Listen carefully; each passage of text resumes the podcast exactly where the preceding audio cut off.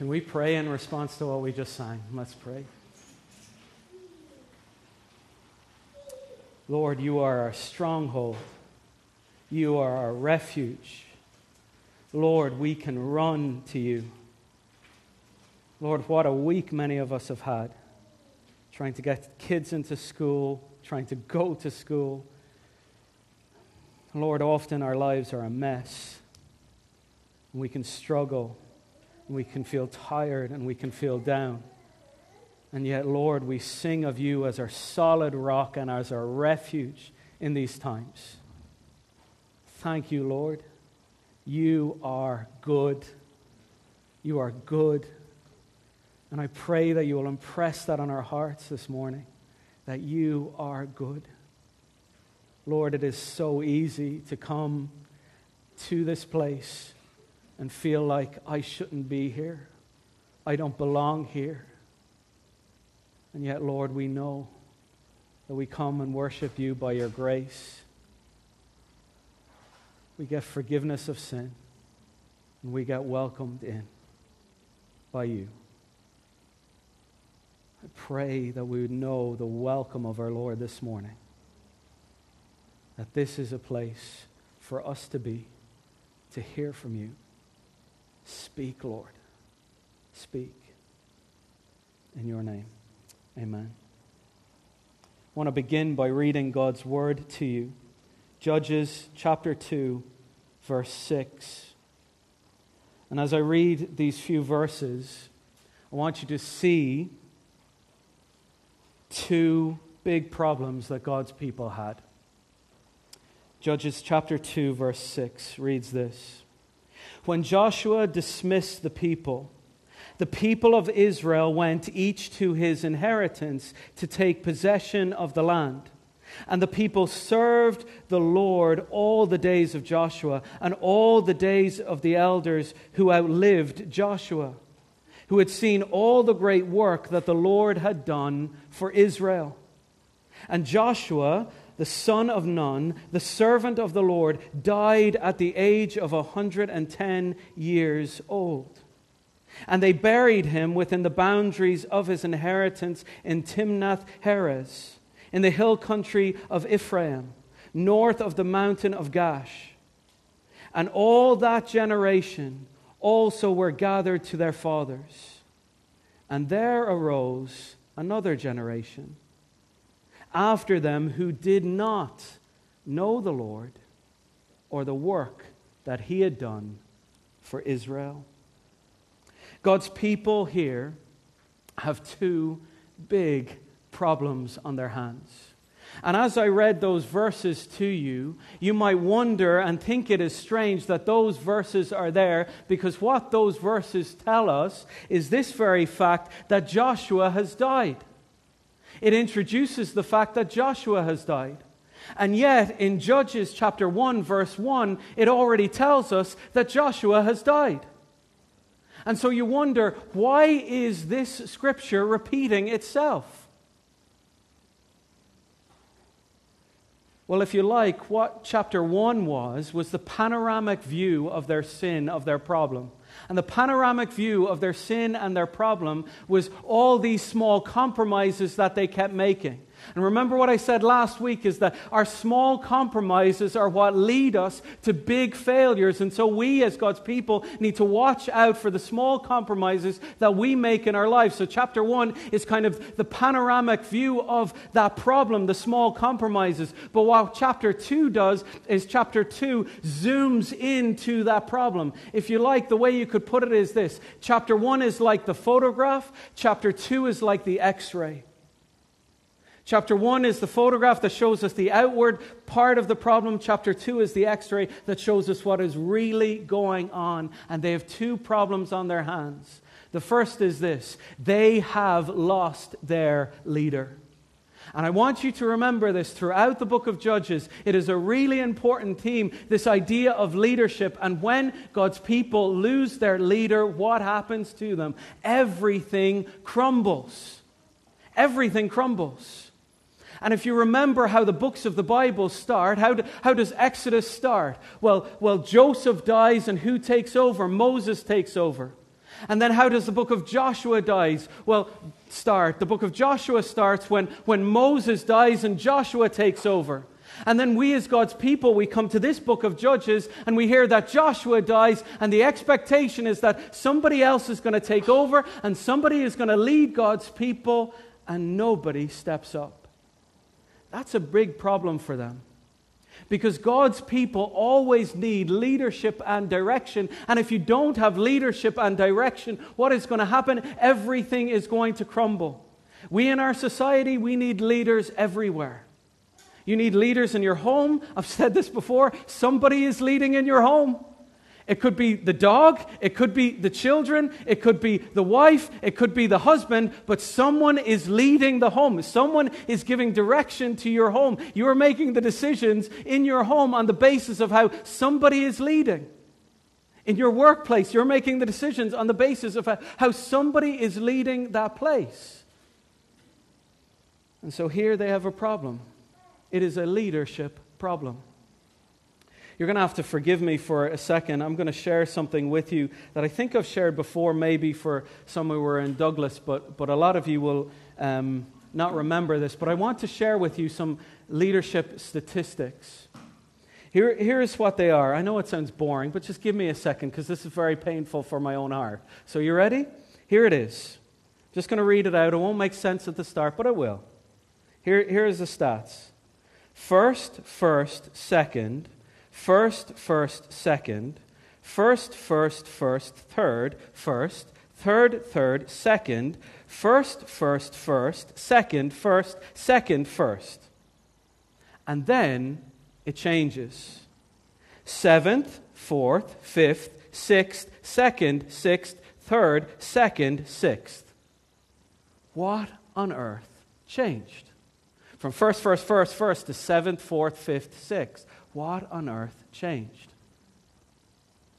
Alex Ferguson left. That's what changed.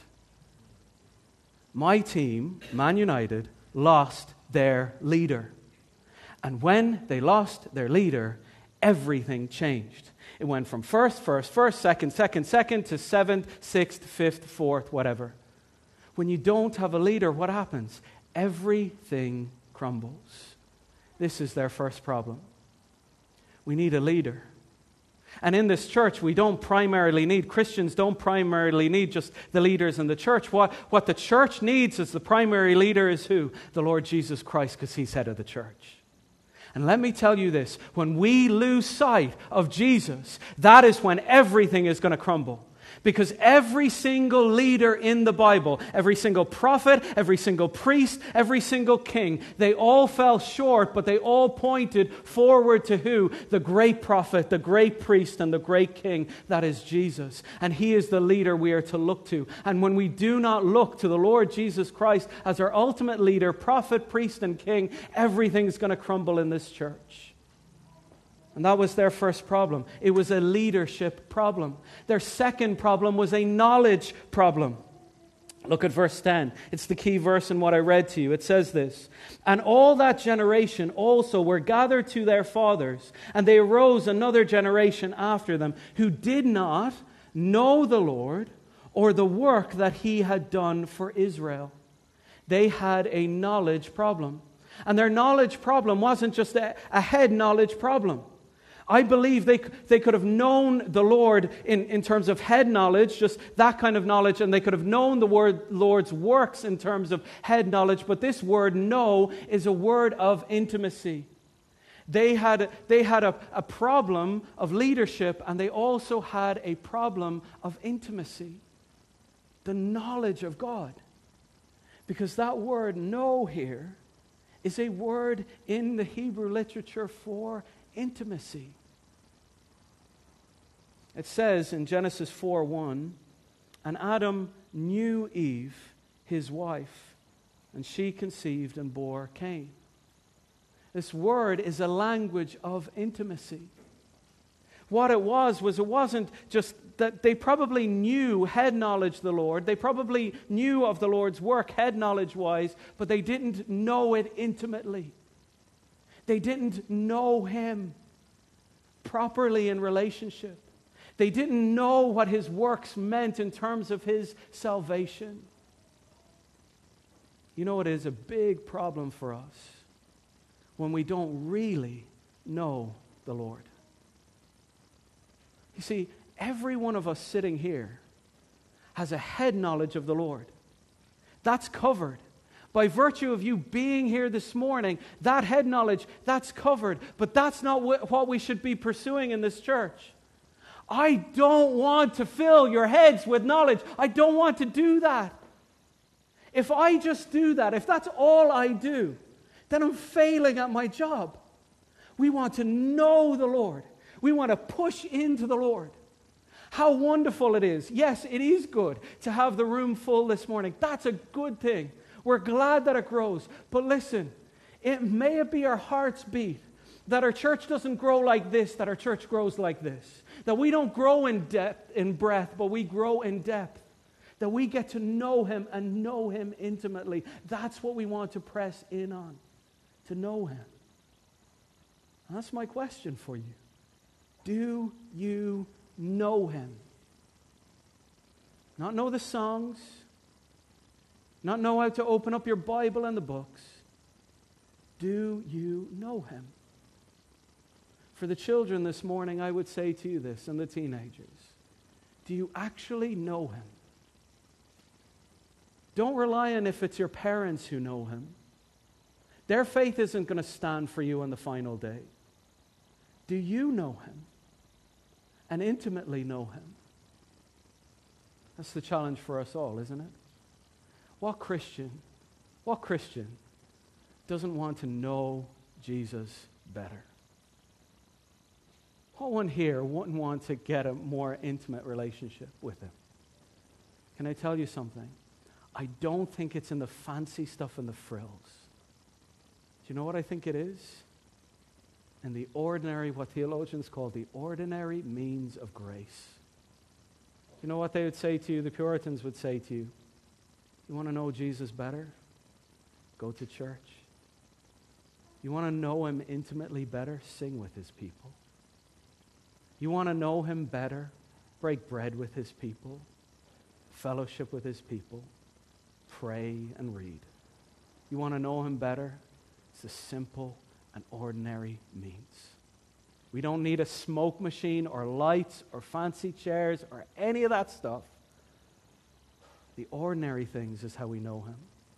Because I know in marriage, you know, Luana might be okay with flowers and all that stuff, all the frills. But honestly, that's not what grows our intimacy. It's not. It's when we sit down and look in each other's eyes and talk.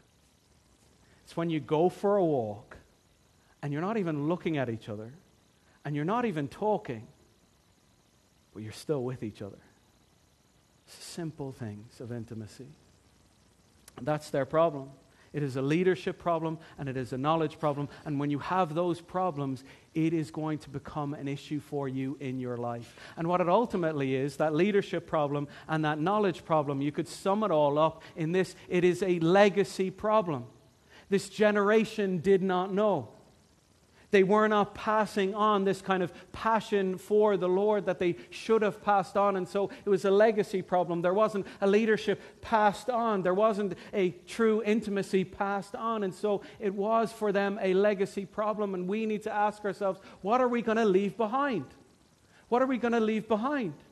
Not that we would leave money or houses or whatever. I want to leave behind for my children. I want to leave Jesus. That's what I want to leave behind. I want to leave behind a passion for Him.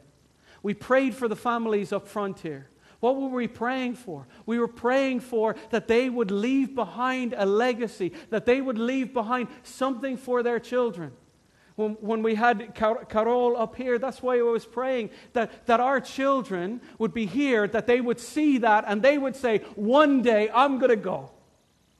One day I'm going to go and I'm going to plant Jesus somewhere where he has not been planted before. I don't think this church is going to go down in, in the history books. I don't think it. I don't think it's going to happen. But I do believe, I do believe that we can make a difference with the power of the Holy Spirit. as maybe He grows and encourages our children. And one day, with tears, parents and this church can say, Go. We're sending you, we're behind you, go. That's the legacy I want us to leave. For this church, how old are we? We're about a year old. We're about a year old. And we need to think what are we going to leave behind for the next generation? It may not be us who the Lord uses to impact this town the most. It may not be us. But what the Lord has called us to do is lay a foundation, lay a legacy for the next generation. Is that going to be us? Is that going to be what we're going to do? And this problem, this legacy problem, this leadership problem, this knowledge problem that they had, led to their pattern in life. This disastrous pattern that you see throughout the book of Judges. And the pattern went something like this. I wanted to bring, do you know, do you know I, I completely forgot as I was singing. I was like, I should have brought it and I forgot. Do you know those, um, do you know those spinner things that we used to use? The, what are fidget spinners? Thank you, kids. Always helpful. Well, helpful this Sunday, not last Sunday. Um, you can ask later. Um, the fidget spinners, you know, you'd spin them around, right? They kind of go around and around, and they're like a cycle, and you might have like like um, three prongs on it, you know. I want you to imagine that we have a four prong one, right? And then I'm spinning it around here. It would have been a lot better if I was spinning it around, but just imagine, okay? Go with me. The budget's tight. and so you're spinning it around, and so one of those prongs, imagine it's this sin. So, this was the big issue for God's people. It was, it was sin. And then after that, for God's people, it was suffering, a consequence of their sin. So, a sin, suffering. It was a consequence of their sin. Then after that, there was sadness. Sadness because of the consequence of their sin. And then finally, in the pattern, finally in the pattern was salvation. So, what you've got in this kind of circle, cycle that's going on for God's people is sin, suffering, sadness, salvation. And it goes around and around and around like that for God's people sin, suffering, sadness, salvation. Sin, suffering, sadness, salvation. Sin, suffering, sadness, salvation. All because of what? The two problems the leadership problem and the knowledge problem. And this cycle continues right the way throughout the book of Judges. You are going to hear that again and again. And what chapter 2 does for us is it zooms in and shows us here's the cycle that's going to happen. Because God's people did not know Him, they're going to get trapped in this cycle. And it begins with sin. Look at verse 11. It says this. I'm not going to read every verse, by the way, because obviously we're covering a lot this morning. But, but look at this. It starts with sin. Here's, because of those problems, here's the first issue in their cycle sin. Verse 11. And the people of Israel did what was evil in the sight of the Lord and served Baals. And they abandoned the Lord, the God of their fathers, who brought them out of the land of Egypt. They went, went after other gods from among the gods of the peoples who were around them and bowed down to them, and they provoked the Lord to anger. They abandoned the Lord and served Baals and the Ashtaroth. That was their sin problem.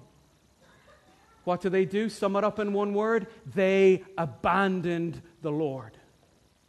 They abandoned the Lord and they chased after the Baals and the Ashtaroth. They chased after this false worship. Do you know what they ran after? They ran after their idols. That's what they ran after. This is why God didn't want them to live amongst the people. And this, this kind of sin, it's no like white sin, this idol worship that they had. It's not like, like a white lie or anything like that. It's actually what you had uh, was, was, was Baal and Ashtaroth, and they were, Baal was like the god of fertility and the storm god. And Asheroth, she was the, the goddess of love and war. And they would, would come together in this cosmic relationship and they would provide fertility and rain to the land. That's, that's what would happen. But in order for that to happen, in order for them to appease that God, God and goddess relationship, small g's, God and goddess relationship, what the men needed to do was, was go up and be with the prostitutes in the temple. And that would, that would instill and help the gods produce fertility for the land. This was the kind of idol worship that they were involved in. It was sin. And because of their sin, the consequence was suffering. Verse 14. So the anger of the Lord was kindled against Israel, and he gave them over to the plunderers who plundered them. And he sold them into the hand of their surrounding enemies, so that they could no longer withstand their enemies. Whenever they marched out, the hand of the Lord was against them for harm, as the Lord had warned, and as the Lord had sworn to them. And they were in terrible distress. That was the consequences for their sin. Because they ran after the false gods in Canaan, do you know what the Lord did? He gave them over to the hands of the people of Canaan who persecuted them and plundered them. See, this is what God does in his punishment sometimes. If you want it, he gives it to you. He leaves you have it. He delivers you over to the consequences of your sin sin, suffering. And after this, you are going to hear of sadness and salvation. They kind of come in a, in a package here. It will be summed up best, I suppose, in verse 18. If you look down at verse 18, you can read the rest of the verses if you want later. But verse 18 says this Whenever the Lord raised up judges for them, the Lord was with the judge, and he saved them from the hand of their enemies all the days of the judge. For the Lord was moved to pity by their groaning because of those who afflicted and oppressed them. They had sin, they had suffering. And because of their suffering, what were they doing? They were groaning. They were crying out to the Lord. They were sad because of what was happening to them. And what happened? The Lord heard their groaning, the Lord heard their cry, and the Lord sent to them salvation. The Lord sent to them salvation by judges. Not the judges that we'd see in a courtroom, but what you'd call deliverers, warriors. He sent them warriors to help deliver them out from their oppression, which means God hears his people's cry. Sin, suffering, sadness, salvation. Sin, suffering, sadness, salvation. And again and again, you are going to see this pattern throughout this book, so I want you to remember it. And you know why that pattern strikes out so vividly into my heart? Because that is the pattern of my life. I was with the youth on Friday night. It was quite cool to be with them, actually. I did enjoy my time with them sat up with them and I shared with them my testimony. And the reason I love spending time with them is because I remember where I was and I remember what it was like.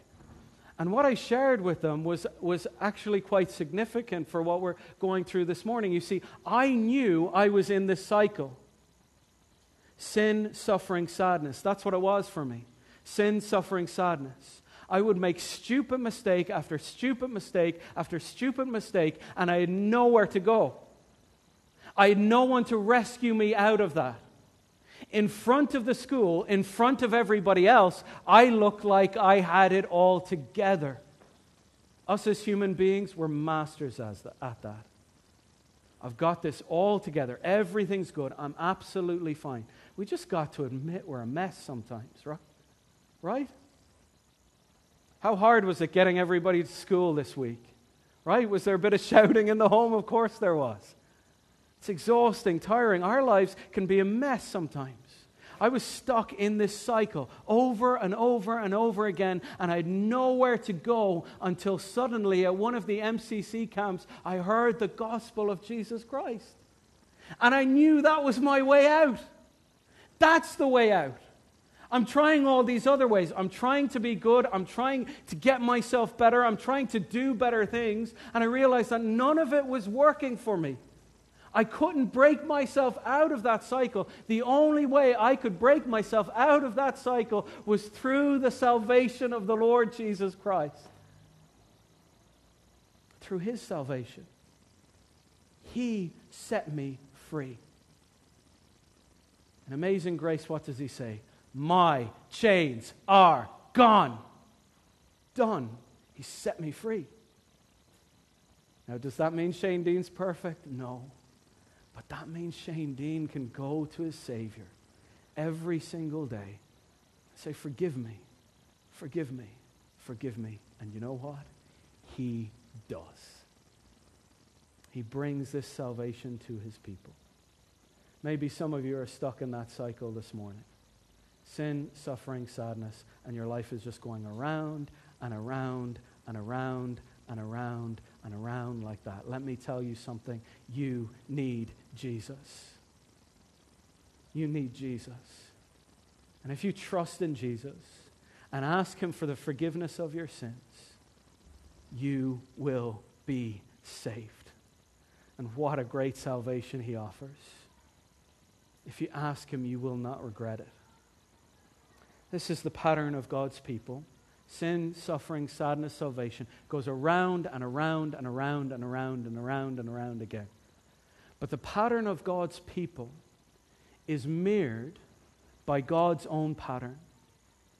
And God's own pattern, alongside the pattern of God's people, is a pattern that's expressed in two emotions Two emotions that we think that's contradictory for God to even have those two emotions. The first emotion that He has alongside sin, suffering, sadness, salvation, the first emotion that we see that God has and that God expresses is that of anger. Verse 14 says, Because they were running after the idols, and idol worship. Verse 14 says, So the anger of the Lord was kindled against Israel, and they gave themselves over to plunderers who plundered them.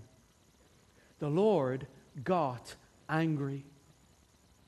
And we think, how on earth can that be right? If you're not a Christian this morning and you came in, you're kind of going, well, if you believe in a God who gets angry, I want nothing to do with him. Do you really want nothing to do with a God who gets angry? I honestly don't think you want nothing to do with him.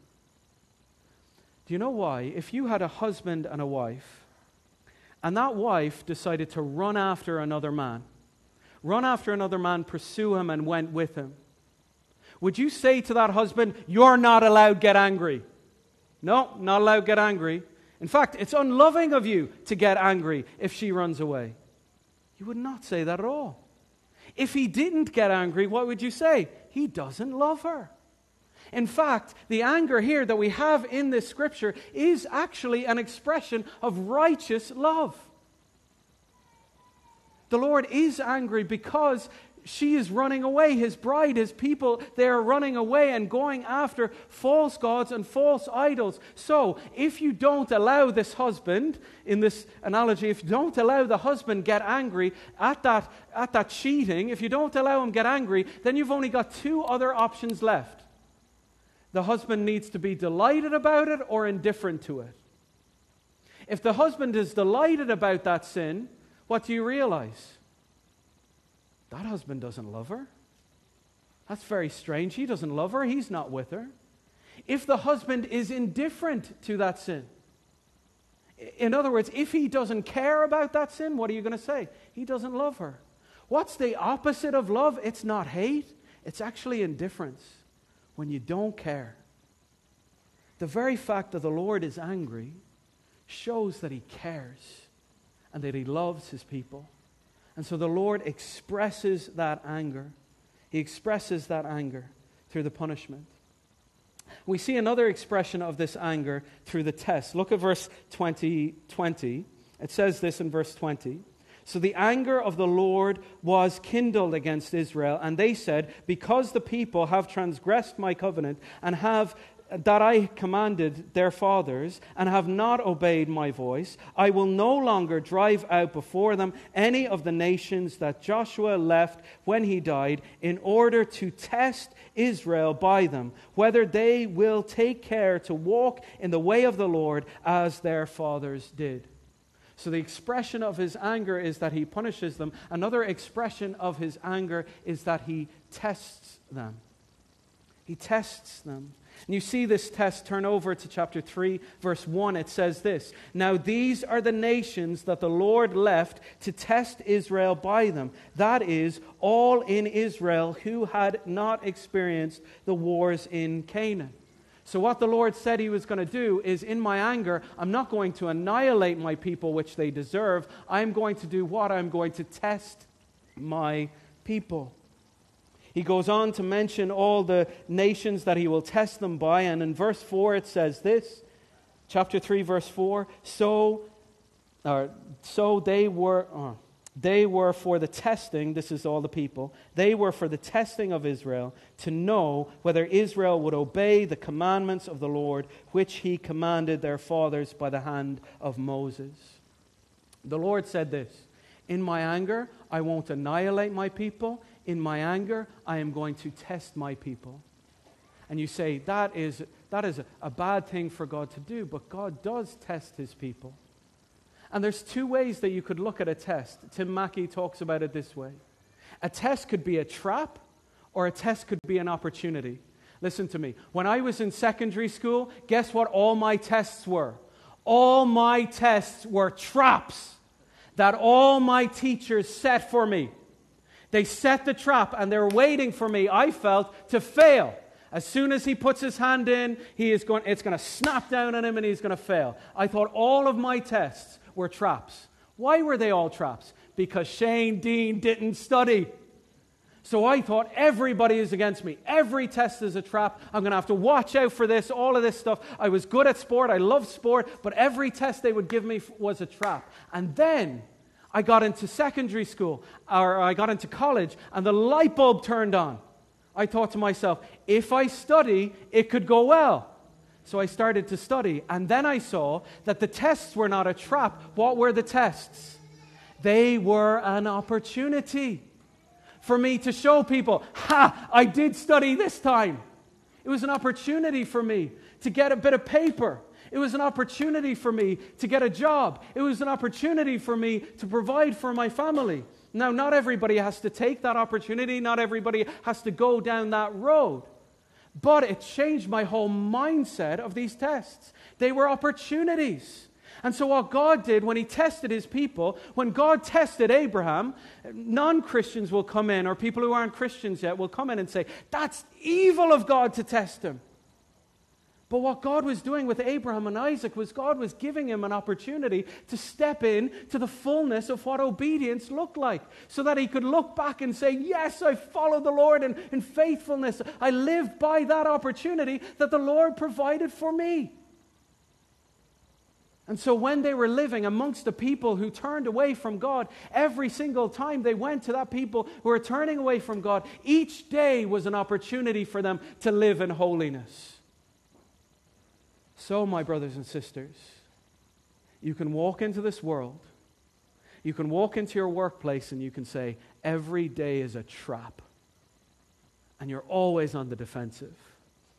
Or you can say this Every day is an opportunity for me to love the Lord Jesus in holiness, to stand out and shine like a light in this dark world.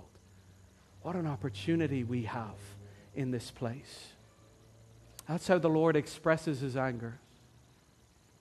But I want to share with you one more verse in which the Lord, alongside this pattern of sin, suffering, sadness, salvation, there's anger, but the Lord also expresses pity. In verse 18, chapter 2, it says this. At the end of verse 18, chapter 2, and we already looked at this. For the Lord was moved to pity by their groaning because of those who afflicted and oppressed them. The Lord is righteously angry at sin. But all God's people have to do, all they have to do is groan, and He hears them. Is moan, and He hears their cry. And He will come and he will bring about salvation for his people. The Lord is moved to pity. The Lord will see you in your distress. If you are thrown away and thrown aside by your sin, and you are groaning at the sin that you have committed, the Lord isn't going to shoo you away. The Lord is going to say, Come, come, I will forgive you. I will give you grace upon grace. So, in this book of Judges, in a summary way, here's what we're going to see when we see the judges. You are going to see the Lord's anger, but again and again, you are going to see the Lord's pity and the Lord's grace. Because every time the Lord gives them a deliverer, do you know what the Lord knows? They're going to do it again. And yet He keeps giving salvation. They're going to do it again, and yet He keeps giving grace. They're going to commit it again and sin again and habitually do it again. And yet, He gives us grace upon grace upon grace. And it's this never ending fountain. My goodness, I look at my own life and I say, I've done it again. He doesn't want me. I shouldn't be here. I shouldn't preach. I shouldn't stand. How could I? How could I do this for Him? But He gives me grace upon grace upon grace upon grace when I do not deserve it. You are going to see in the book of Judges a God who relentlessly pursues us in his grace. Charles Spurgeon says this While we ought to think very greatly of our own sin, we dishonor God if we think our sin is greater than his grace. God's grace is infinitely greater than the greatest of our crimes. Which means this, brothers and sisters, it's kind of crazy to say, it almost feels wrong. You cannot out sin God's grace.